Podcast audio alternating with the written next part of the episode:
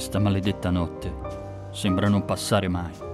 Tutto il tempo a correre da una parte all'altra, da un orrore all'altro. Sangue e morte.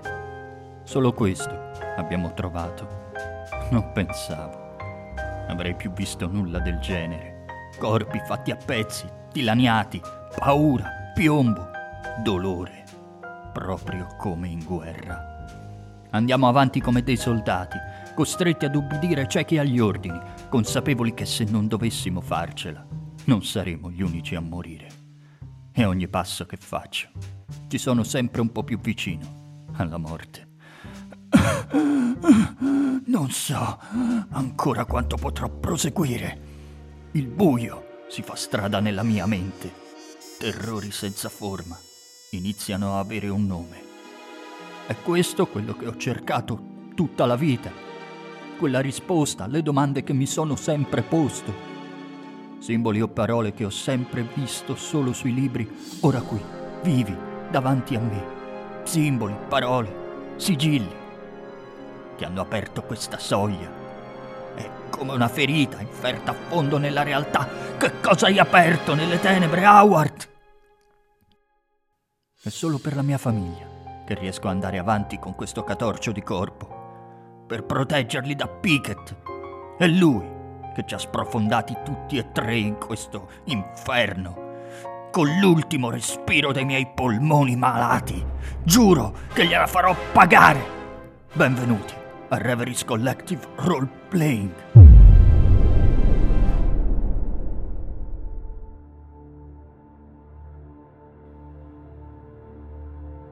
Rimango impietrito.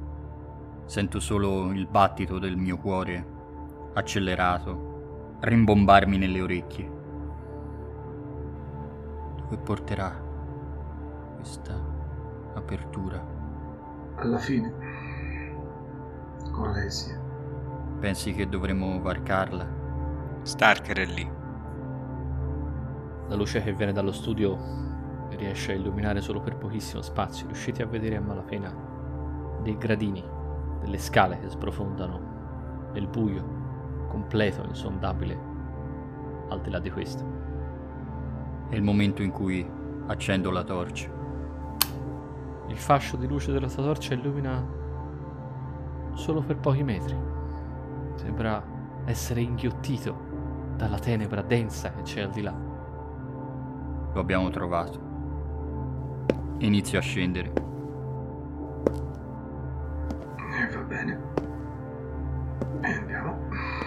Seguo. Vi ritrovate a scendere delle scale, delle scale che sprofondano per decine di metri, forse. Sentite del... sì, dei refoli d'aria che vengono da, da davanti a voi. Se allungate le mani non sentite niente. Dovete essere su una scalinata, forse. Un'ampia scalinata che sprofonda nel buio. Le vostre torce, se le avete, se illuminate, se puntate in altre direzioni, non riescono a illuminare per pochi metri, per poi venire ingoiate da questo buio. Vi trovate a scendere decine di gradini, centinaia di gradini di pietra. State scendendo nel buio. Un buio che in lontananza, in fondo, si apre su qualcosa. Luce che viene da, da qualcosa su di qualche soglia di, di apertura. E la luce in fondo cosa illumina? La luce proviene da qualcosa, proviene da una nuova apertura, un'apertura ampia, massiccia, che man mano, man mano che vi avvicinate, adesso sì, sembra essere la vostra destinazione. Un'apertura che sembra alta una ventina di metri. Ricorda il portone, il portone di una cattedrale. Vi ritrovate a percorrere qualche metro in piano prima di salire una decina di gradini per entrare all'interno di questo colossale, titanico portone. Mi muovo quasi come ipnotizzato. Mi sembra di far parte di un sogno, un incubo. Non abbiamo più neanche il reale controllo delle nostre azioni. Stiamo andando avanti. ci stiamo seguendo a vicenda anche ormai. Siete discesi per un centinaio di metri forse. E il luogo in cui siete sfida completamente ogni logica. A malapena nel buio non riesco più a ricordarmi che faccia mia moglie Shannon, che facciano i miei due figli, James e William. Mi sembrano quasi dei nomi senza senso. E nel momento in cui praticamente varchiamo questa soglia, anch'io penso a mia madre con dei contorni sfumati. Penso anche che sia l'ultima volta che mi ricorderò di lei. Anch'io in realtà non posso che pensare a quella che è l'unica cosa che veramente mi mancherà. Mia figlia. John. Se ho fatto tutto questo era soltanto per lei. Probabilmente non è servito a niente. La vostra ha il che di una, di una marcia di morte, di una mar- della- del cammino di condannati a morte mentre oltrepassate questa impossibile soglia e vi ritrovate in quello che per mancanza di termini migliori è, è una navata. La navata di una cattedrale nera di cui non riuscite a vedere le pareti e di cui non riuscite a vedere il soffitto. Siete all'interno di un colonnato composto da decine e decine di ampie, massicce colonne nere che si, si innalzano per decine di metri, forse centinaia di metri, si perdono nell'infinito buio interminabile all'apparenza che c'è sopra di voi. Un buio da cui si levano dei soffusi, soffocati, gentili gemiti di sofferenza. Fra le colonne, a segnare il cammino, a fornire luce, ci sono migliaia di candele nere, il cui fumo è, è pesante, come la nebbia, una nebbia che galleggia tutto sopra il pavimento, e migliaia di voci differenti da questo infinito buio sopra di voi si stanno lamentando debolmente. State camminando sotto un oceano di voci sofferenti, in uno spazio che sfida ogni comprensione e ogni logica.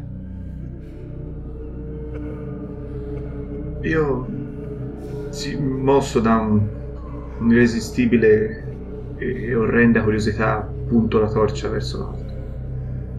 Riesce forse a seguire per qualche decina di metri la figura di una delle colonne, ma la, luce della tua torcia non riesce a illuminare nient'altro, si perde quasi subito in una volta che sai dovere, dovere essere lì prima o poi. Dovrà pure esistere un soffitto, dovrà pure esistere un limite, una fine a questo spazio. Sei travolto dalla vertigine quando non lo vedi. E la tua mente vacilla nel contemplare la possibilità che potrebbe non esserci. Contemporaneamente io penso alla possibilità che tutto questo sia sotto la città dove abbiamo sempre abitato. Mi sento completamente schiacciato dal peso di questa consapevolezza. Ho paura e basta, mi sento la bocca secca. Non ho mai avuto così paura in vita mia, pur di fronte a situazioni considerate molto pericolose. Ray, è possibile che sotto la città ci sia questo, sotto Los Angeles, sotto, sotto la tua città, sotto tutte le città del mondo ci sia un intrico di gallerie del genere, questo è un posto fisicamente possibile, o ti sei ritrovato a camminare in un incubo, oppure le due cose coesistono al tempo stesso.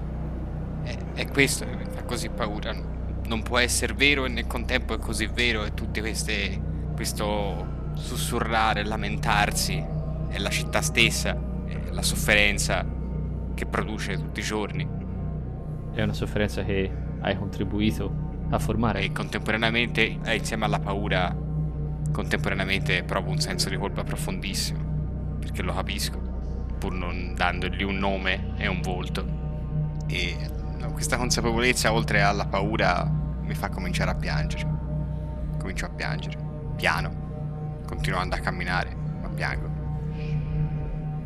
Sento di essere veramente vicino alla fine. Mi sale una fortissima sensazione di soffocamento. Non riesco più a respirare come prima. Sembra anche che l'aria sia cambiata. non ho quasi più neanche la sensazione di respirare, forse veramente. E c'è una frase che mi viene quasi automatica. Volevo usarla come risposta per i dubbi di Ray, ma adesso forse è solo un modo per farmi coraggio ed è una frase di Shakespeare. Ci sono più cose in cielo e in terra di quanta ne possa sognare la tua filosofia. Orazio. Ma per Orazio adesso intendo me stesso. Questo posto, Giorgio, è una, di, è una delle risposte che cercavi. Risponde a alcune delle domande che ti sei posto. Questa è la prova che ci sono molte più cose di quanto tu non ti possa mai essere sognato. Questo che cercavi. È una risposta che non posso so- sostenere, una risposta che non posso sopportare, una risposta che ha un prezzo troppo alto.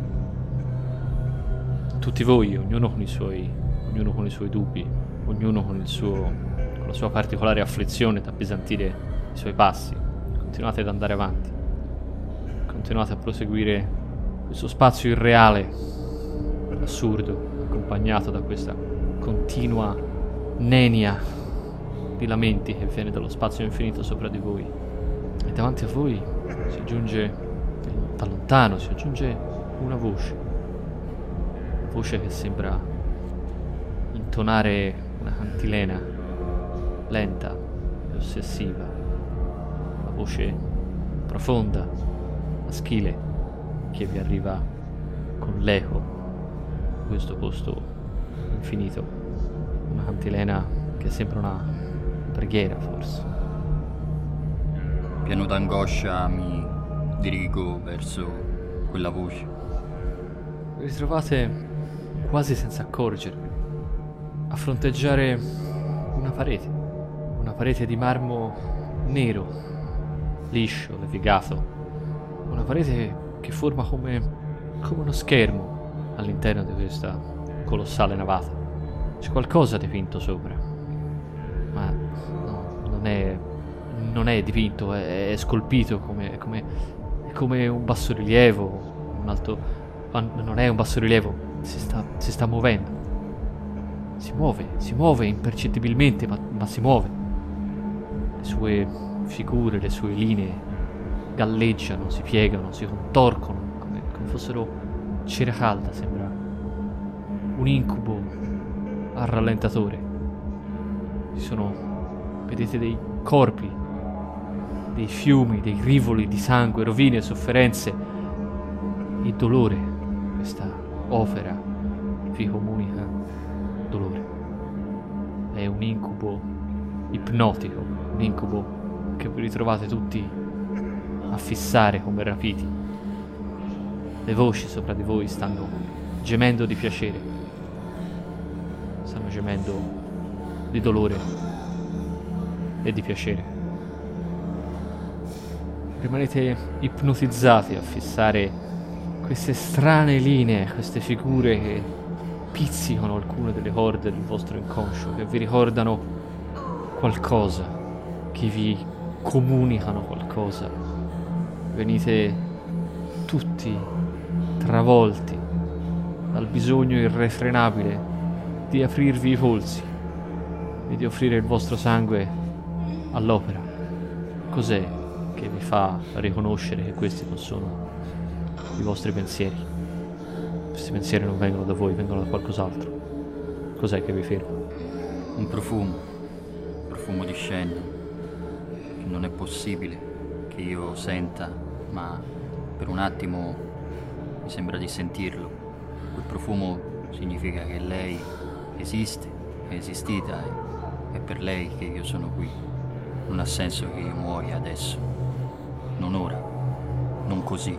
Io mi guardo le mani, che so essere sporche di sangue, innocente anche, e freno l'impulso di spararmi lì per lì con il fucile che ho ancora in mano portandole alla bocca, aggrappandomi alla speranza di una redenzione forse, di poter fare definitivamente qualcosa per sì sacrificare me stesso, ma in maniera utile.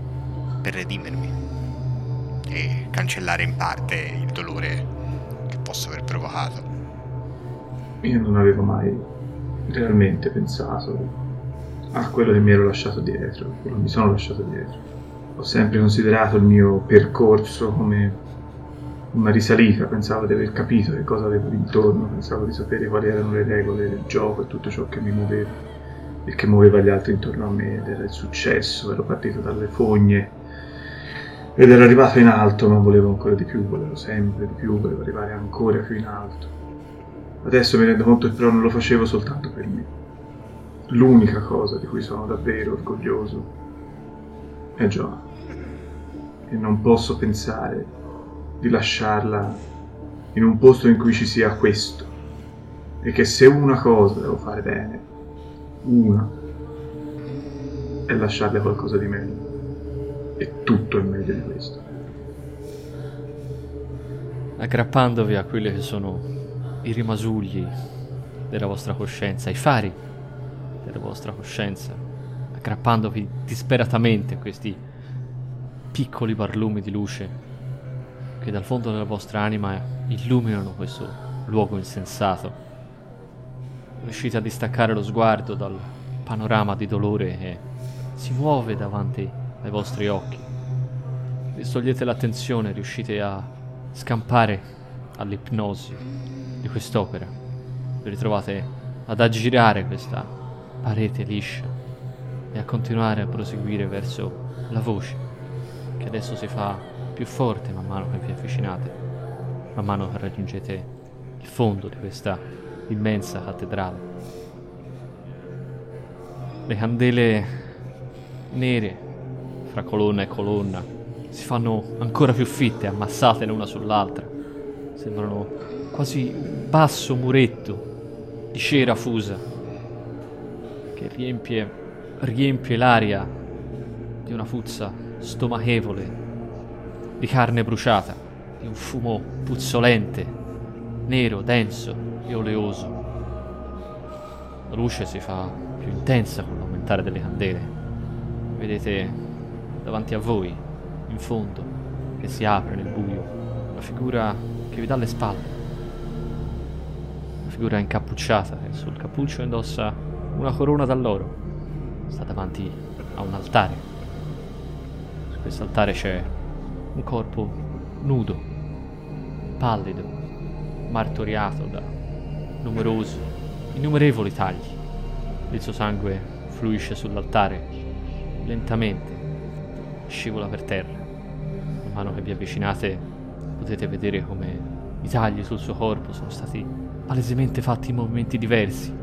Quella a cui è stata sottoposta è una tortura che va avanti da, da ore, forse, forse addirittura da giorni. Alcuni di questi tagli sono parzialmente rimarginati. Sta venendo dissanguato lentamente. Vi trovate ad osservare attorno all'altare per terra degli intricati simboli dipinti, dipinti con il sangue, dipinti con il sale, dipinti con altri pigmenti di origine organica o minerale. La figura incappucciata sta intonando questa lunga, monotona nenia cantilenante con la sua voce profonda e maschile, e alla fine si volta a guardarvi. Il suo volto è sporco di sangue e di una fuliggine untuosa. Il suo sguardo, la sua espressione è quella di, una, di un imperatore o di un sacerdote. E così siete arrivati fin qui. Nella figura torturata riconosco Starker il suo volto è coperto di sangue, ma è sicuramente il suo. Ci aspettava dunque. Non credevo sareste arrivati fin qui. Mi avete fatta molta di strada. Che cos'è il qui? Lui allarga, allarga le mani e il suo volto assume un'espressione, un'espressione divertita. In una mano regge un rasoio con cui palesemente sta torturando Starker da, da ore. Questo è quello che io posso ottenere, è quello che io posso dare. In cambio di cosa? Cosa può valere la vita di un pittore davanti a questo? Solleva lo sguardo, sembra rapito dall'infinito che si apre sopra di voi, da questo oceano di voci sofferenti che vi ha accompagnato fin qua. Questo e c'è molto altro che io posso ottenere. E Pickett lo vuole, vero? Pickett. Pickett non è niente. Pickett non può niente. Non può niente. Rispetto a quello. a quello che può. Lei. Con una mano regge il rasoio. Con l'altra sta facendo dei gesti ritmici. Avanti e indietro tiene due dita unite. Sembra un prete. L'atto di impartire una benedizione. George sta facendo qualcosa.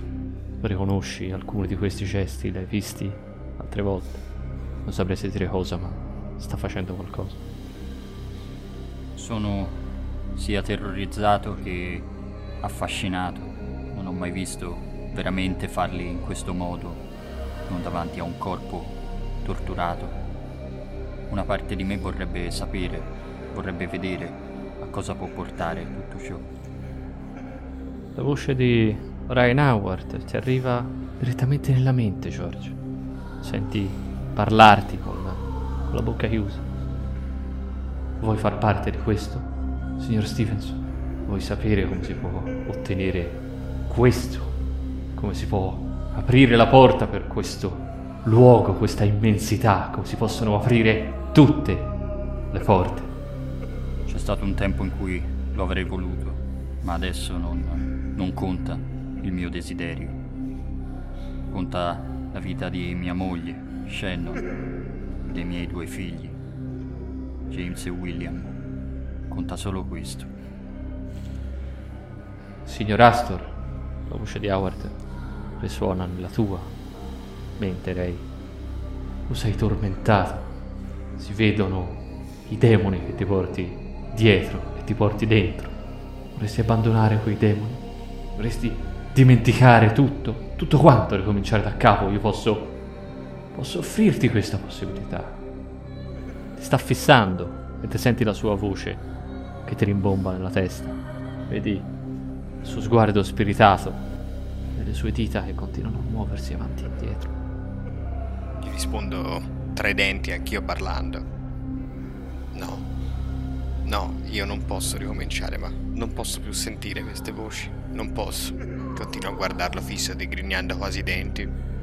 Resisti, figliolo. Signor Aiden, hai visto che cosa posso avere? Hai visto che cosa posso fare? Hai visto di sopra la mia vita? Vuoi avere qualcosa del genere anche tu? Puoi avere una briciola di tutto questo? Soldi, donne, tutto quello che tu possa desiderare. Dobbiamo soltanto aspettare che arrivi. che arrivi lei. Soltanto aspettare che arrivi lei. E anche tu puoi farne parte. Basta con questo Pickett. Basta con i suoi urti. Io ti offro tutto quello che puoi desiderare. Fred. Io cado in ginocchio non riesco a rispondere. Comincio a piangere perché lo vorrei. Lo vorrei, sono combattuto come sono sempre stato per tutta la mia esistenza, nel quel poco di umanità che mi resta e il mio desiderio di, di avere tutto, di riscattare quello che sono stato. Mi aggrappo al ricordo sempre più flebile che ho di, di mia figlia e cerco di, di negarmi, ma non riesco a I gesti di Howard si fanno più frenetici, la sua mano si muove a scatti adesso, segnando delle figure geometriche nell'aria, scrivendo forse qualcosa con una penna invisibile. La nebbia che legge sul pavimento si muove in delle volute, trasportata dai movimenti della sua mano, e al di là dell'altare vi sembra di vedere qualcosa, un'ombra in alto che sta prendendo forma. L'aria si riempie di un odore dolciastro, di, di incenso. Howard si volta per infliggere un altro taglio nella carne di Starker. Il suo sangue vermiglio lo vedete scorrere, lo vedete grondare lungo l'altare, insozzare il pavimento. Questo ha appena la forza di lamentarsi, debolmente. Sentite la voce di Howard risuonare nella vostra testa, contemporaneamente, forse uno dopo l'altro. È quasi fatta, George. Lei è quasi qui. Vuoi vivere, vuoi salvarti, vuoi continuare a vivere, non è vero? Non vuoi, non vuoi morire tu. Lei è quasi arrivata. Lei è quasi arrivata qui, Re, è quasi qui. Tu non vuoi continuare a lavorare per Pickett. Vuoi scampare a quella vita. Vuoi dimenticare tutto quello che hai fatto. È vero? Non è così? Fred, lei è quasi arrivata. È quasi compiuto. Solo qualche altro attimo. E lei ti darà tutto quello che desideri. Come ha dato a me tutto questo. Quando Howard si gira e ci volta alle spalle, provo a prendere il mio revolver dalla fondina e puntarglielo. Quando sento questa cosa, rispondo. Finalmente riesco a parlare. Tu puoi salvarla, Howard. Puoi salvarla o no? Stavolta risponde a voce alta di modo che tutti possiate sentirlo. Lei può fare tutto.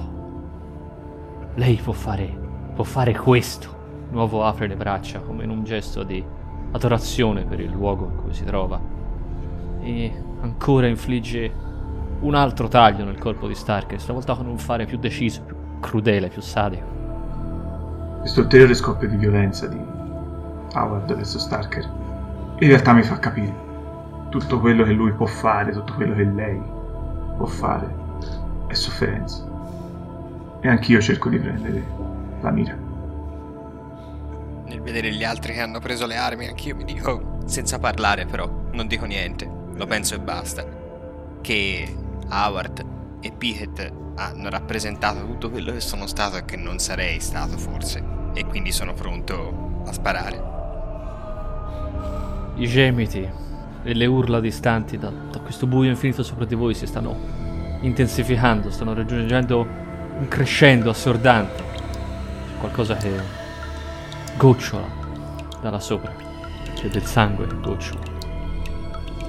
Gocciola sempre di più fino a diventare una pioggerella, poi una pioggia.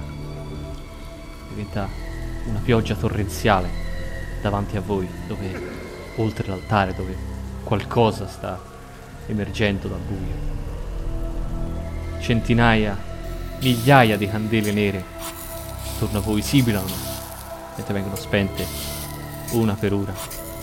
Il tempio viene lentamente ingoiato dal buio, la testa inizia a girarvi, il mondo sembra cambiare, sembra deformarsi.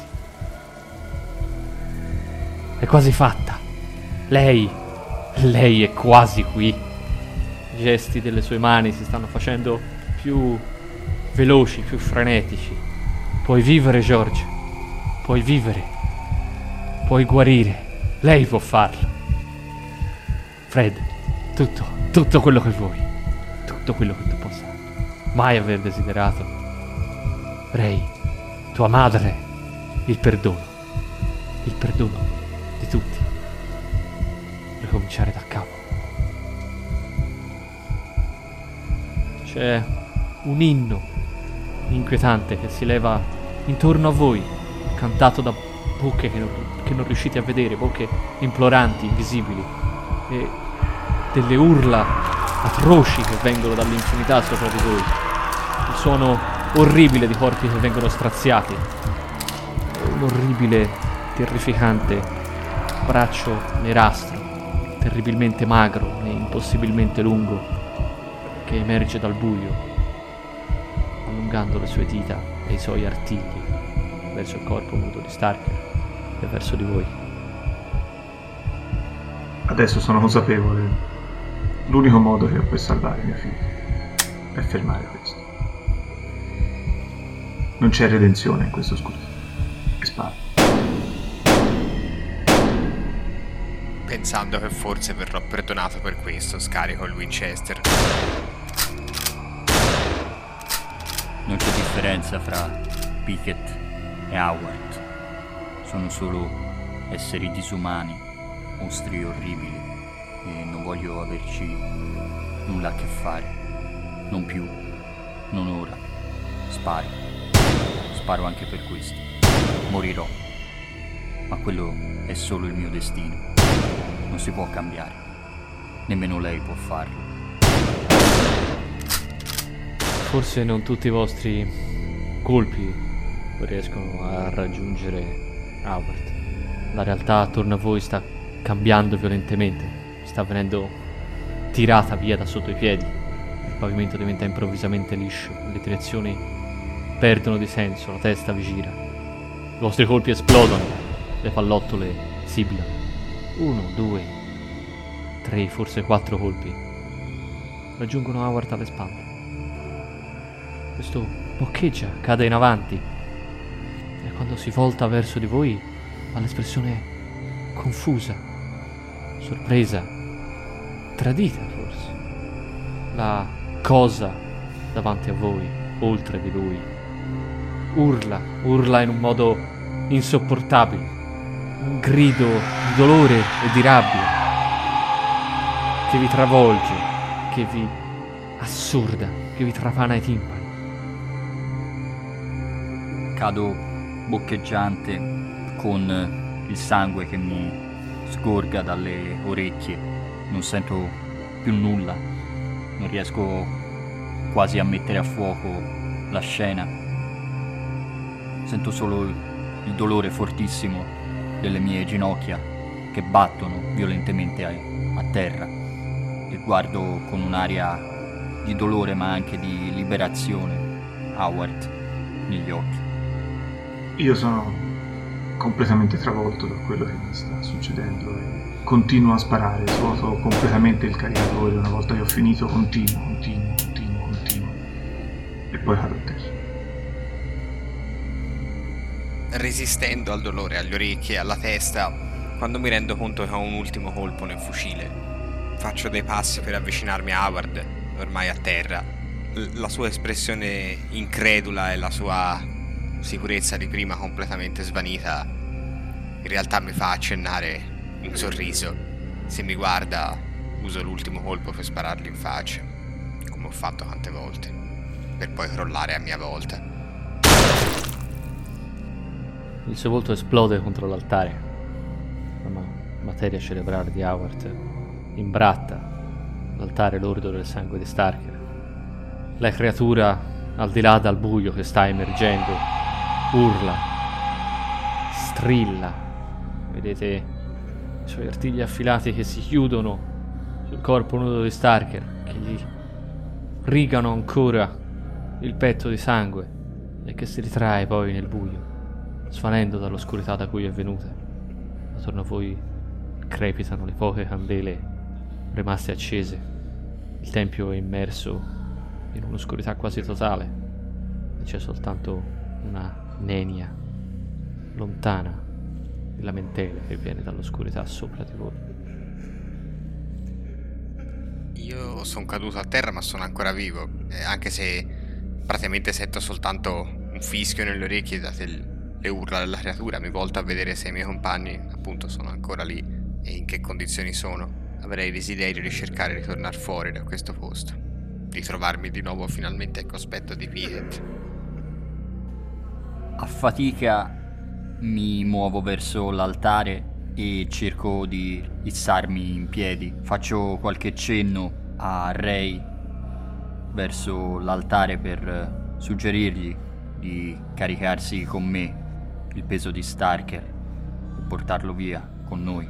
Dopotutto è lui la chiave della nostra salvezza. Infatti mi avvicino all'altare e lo prendo Starker, che immagino sia esanime, Sembra vagamente cosciente. Gli occhi sono aperti. Se riesce a stare in piedi me lo passo un suo braccio intorno alle mie spalle, insomma io sono abbastanza grosso, dovrei riuscire a sostenerlo più o meno, pur eh, non avendo troppa forza neanche io in questo momento. Ho lasciato il fucile, ormai scarico. Ha bisogno di aiuto, non riuscirebbe mai a sostenersi in piedi da solo. è nudo, ha perso litri di sangue.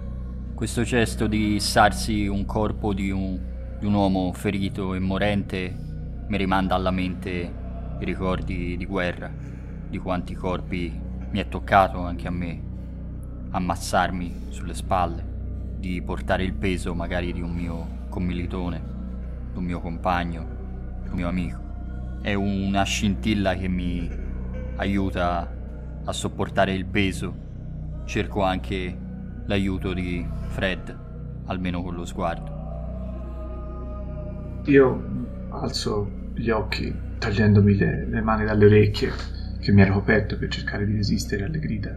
Vedendo Ray che si carica il corpo sulle spalle, mi scuoto e mi alzo, e tolgo il peso dalle spalle di George e me lo metto sulle mie. Sappiamo tutti come andrà a finire, ma dobbiamo andare da Pickett ormai. Dobbiamo andare.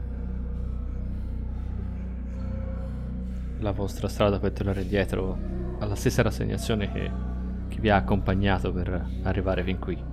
Ritrovate di nuovo a ripercorrere i vostri passi, attraversare questo luogo alieno, insensato, che non è niente di paragonabile a quanto possiate aver vissuto finora, che non ha motivo di esistere, che non ha modo di esistere, ma che al tempo stesso è così, è così terribilmente, terribilmente vero. Ed è quasi, è quasi grottesco risalire quelle scale interminabili, sprofondano per centinaia di metri sotto la villa di Ryan e tornare alla realtà quotidiana della, della sua abitazione, la sua bella villa elegante, così, così ricca, così ben arredata.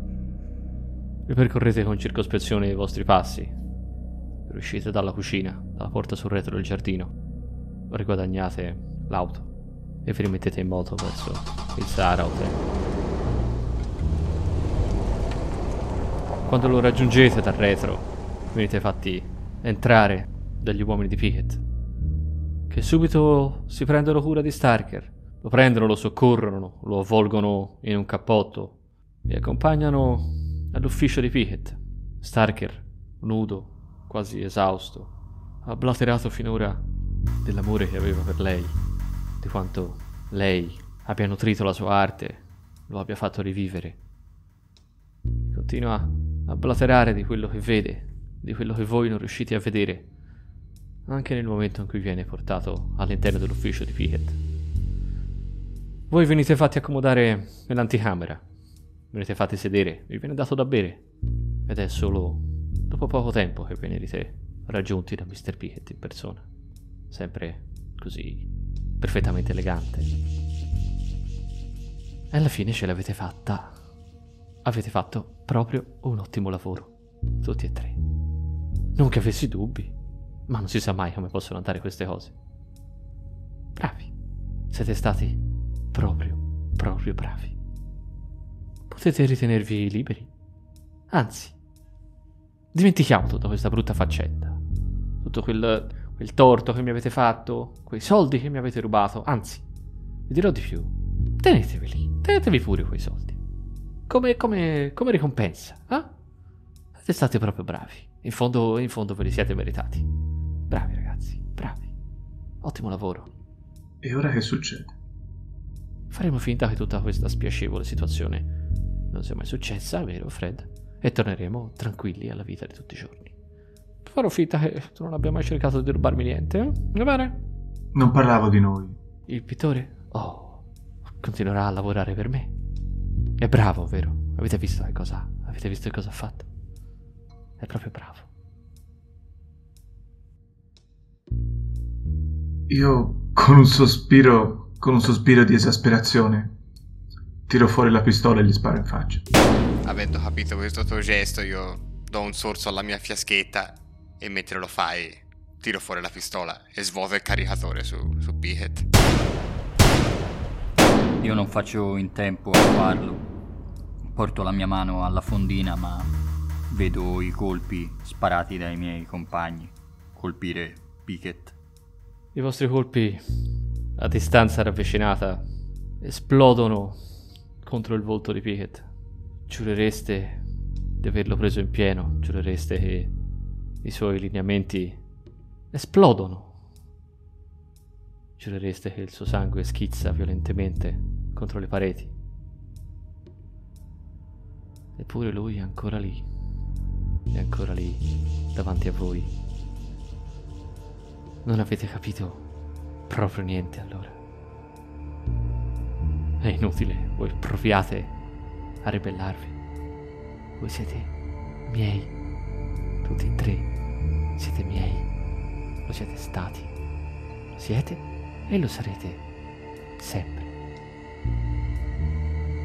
Per un attimo vedete il corpo di Pickett già deformato dai colpi che gli avete esploso in faccia, deformarsi orrendamente, vedete il suo corpo gonfiarsi, raggiungere dimensioni impossibili, vedete il suo volto diventare una massa di carne, tutto il suo corpo diventare orrendamente obeso, la sua pelle farsi grassa, liscia, unta, e trasuda un qualche genere di liquore rivoltante, il suo volto orripilante con questi piccoli occhi porcini che brillano di una luce maligna. Uno è, uno non è più al suo posto, cacciato via da uno dei vostri proiettili. La sua bocca farsi irta di numerose file di denti e una lunga, impossibile lingua srotolarsi dalla sua bocca e ciondolare fuori a toccare quasi terra. Non avete capito assolutamente niente. Vi dà le spalle ed entra all'interno del suo ufficio. Nelle vostre orecchie risuonano le grida di Starker che si ritrova a vedere ciò con cui dovrà convivere da ora in poi.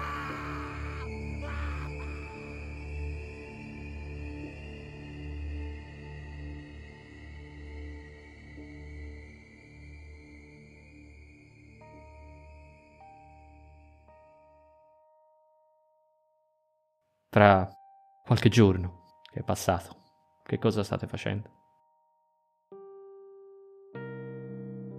Io ho passato alcuni giorni chiuso in casa, infatti per una volta avevo capelli in disordine, la barba è lunga e sfatta. Non ho fatto altro che bere e guardare la pistola sul tavolo. Ho raccolto tutti i soldi che Pickett ha voluto darmi. Sono tutti contanti. Li ho messi in una, in una valigia. C'è scritto sopra John. E ho preso la pistola.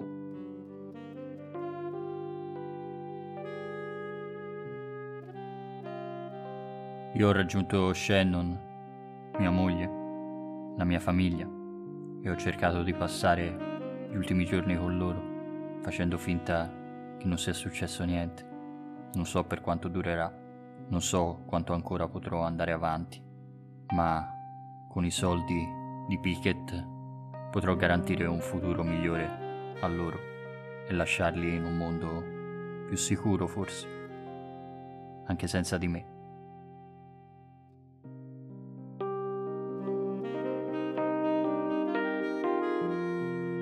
Io ho usato la mia parte dei soldi di Pickett per aprire un conto a mia madre e poi l'ho messa su un pullman Greyhound e l'ho mandata dalla sorella che sta in campagna, più lontano, nel Midwest. Una volta che lei è partita col pullman ho cominciato a camminare. Ho camminato per un giorno e poi di notte, nella zona della stazione, mi sono buttato sotto un treno, il primo che passava.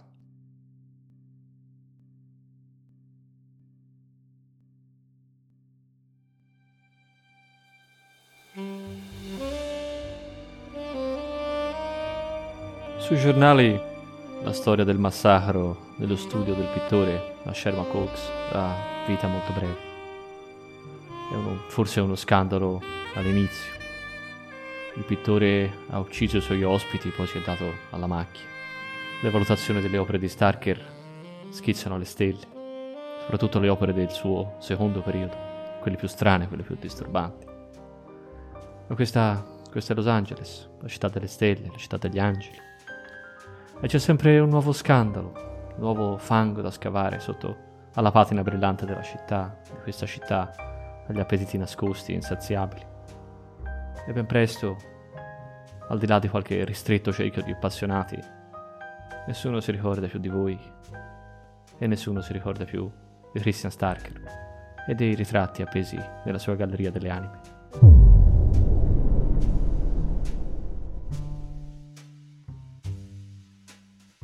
Questo era un episodio di Reveries Collective Roleplaying tratto dallo scenario La Galleria delle Anime, scritto da Magnus Setter e adattato da Peter Nallo per Cult Divinity Lost. Le nostre voci dal buio sono Marco nel ruolo di George Stevenson, Matteo nel ruolo di Ray Astor, Niccolò nel ruolo di Fred Aiden e io Tommaso sono il narratore. Musiche ed effetti sonori utilizzati con il consenso degli autori. Potete trovare Reveries Collective Roleplaying su Facebook, Instagram e Twitter, oltre che su YouTube e le principali piattaforme di podcast. Ascoltate il buio.